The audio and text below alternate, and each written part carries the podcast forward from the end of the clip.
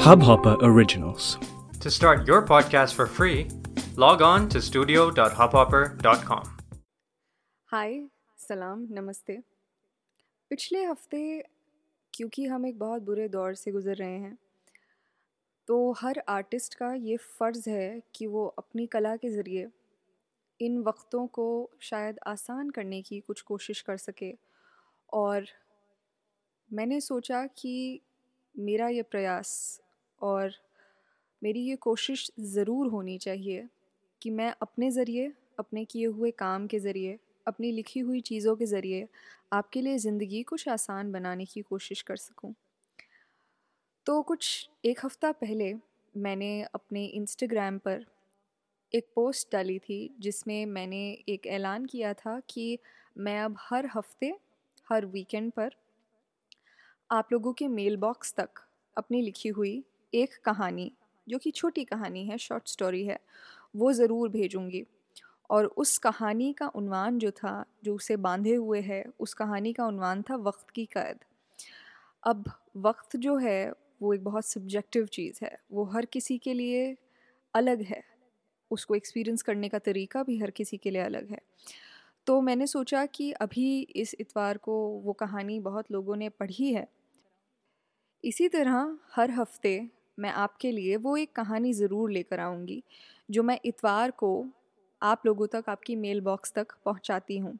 तो अगर आप में से कोई उस मेल बॉक्स, उस रीडर लिस्ट में ऐड होना चाहता है तो अपनी मेल आईडी नीचे कमेंट में डाल सकते हैं और मेरी टीम आपको ऐड कर देगी।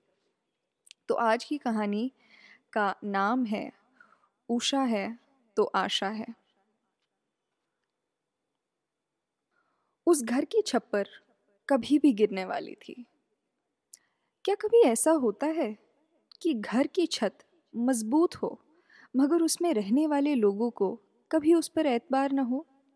कि जैसे जो उन्हें ढके बचाए हुए है, उसी का एहसान वो ना मान सके? उस घर की छप्पर पर मूसलाधार बारिश से लेकर बर्फ़ की सिल्लियों तक सब कुछ गिर चुका था। मगर उसने कभी भी दम नहीं तोड़ा था।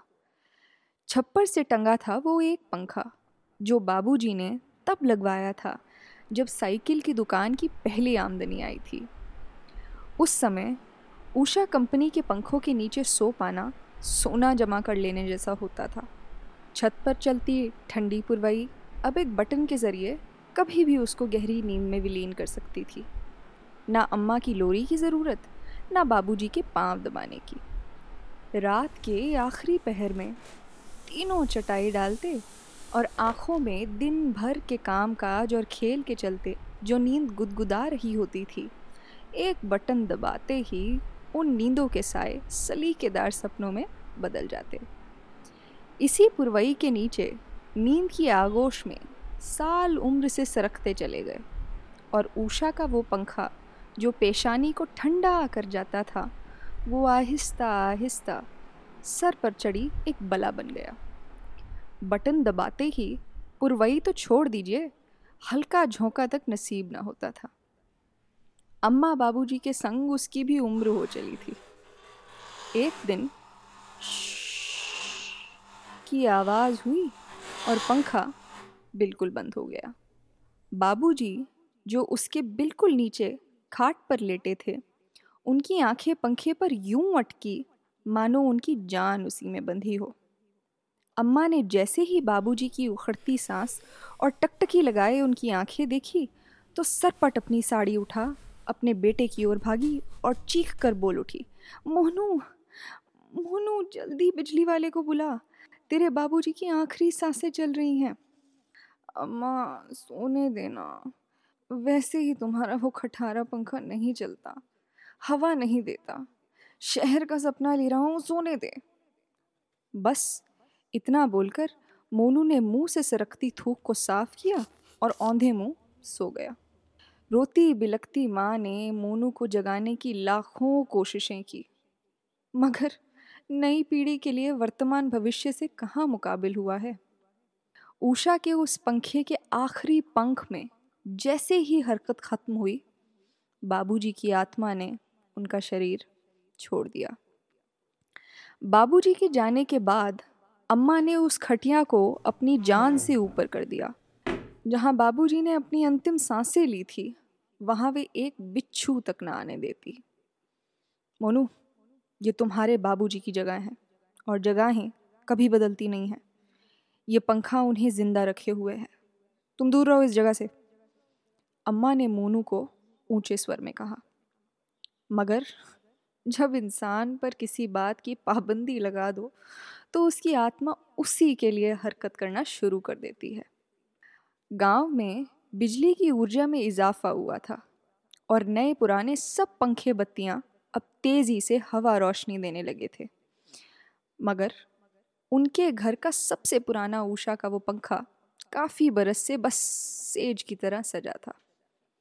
एक रोज़ अम्मा मंदिर को चली तो मोनू ने अंदर से पक्का दरवाज़ा भीड़ लिया और मन में आप ही को शाबाशी देते हुए सोचा, आज तो तेज़ बिजली का फ़ायदा उठाया जाएगा। और जवानी का खून माँ की लगाई पाबंदियों के सर ऊपर बड़े जोशो खरोश से नाचने लगा। बटन चालू कर, खटिया बिछा, रेडियो चालू कर और आँखों में शहर के सपनों की चकाचौंध लिए मोनू लेट गया। तेज बिजली से पैदा हुई, नई पुरवई का इंतज़ार लिए, ज्यों ही उसने आँखें बंद की। उषा का वो पंखा छप्पर से उखड़कर मोनू के सर को चीरता हुआ गिर गया। कानों में बाबूजी की सांसों की आखिरी आवाज़ गूंज पड़ी।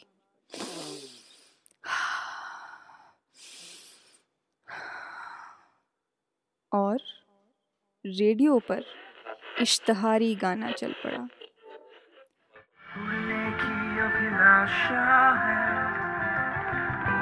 है तो आशा है। ये थी आज की कहानी और आपसे अब मुलाकात होती है अगले हफ़्ते। तब तक इंस्टाग्राम पर मिल सकते हैं हम हमारे पॉडकास्ट पर मिल सकते हैं हम और अगर आपको ये कहानी पसंद आई तो ज़रूर इसे इसकी टेक्स्ट फॉर्म में पढ़िएगा। बहुत लोग मुझे आकर ये कहानी पढ़ने के बाद कह रहे हैं कि बहुत अरसे बाद हमने देवनागरी में कुछ पढ़ा है जो कि बहुत रिफ़्रेशिंग, बहुत ठंडी हवा का झोंका है। तो अगर आप इसकी टेक्स्ट पढ़ना चाहते हैं, उसका लिंक भी डिस्क्रिप्शन में है। तो मिलते हैं अगली बार। तब तक मैं वृंदा वैद और तहरीर और सुखन ज़िंदा रहे। इस हब हॉपर ओरिजिनल को सुनने के लिए आपका शुक्रिया। अगर आप भी अपना पॉडकास्ट लॉन्च करना चाहते हैं तो हब हॉपर स्टूडियो वेबसाइट पे रजिस्टर करें और एक मिनट के अंदर अंदर अपना खुद का पॉडकास्ट लॉन्च करें। यही नहीं स्टूडियो देता है आपको पूरी आज़ादी कहीं भी, कभी भी अपना पॉडकास्ट लॉन्च करने की सिर्फ़ तीन आसान स्टेप्स में। तो साथ में अपना पॉडकास्ट शुरू करने के लिए तैयार। Just hop on Hub Hopper simply content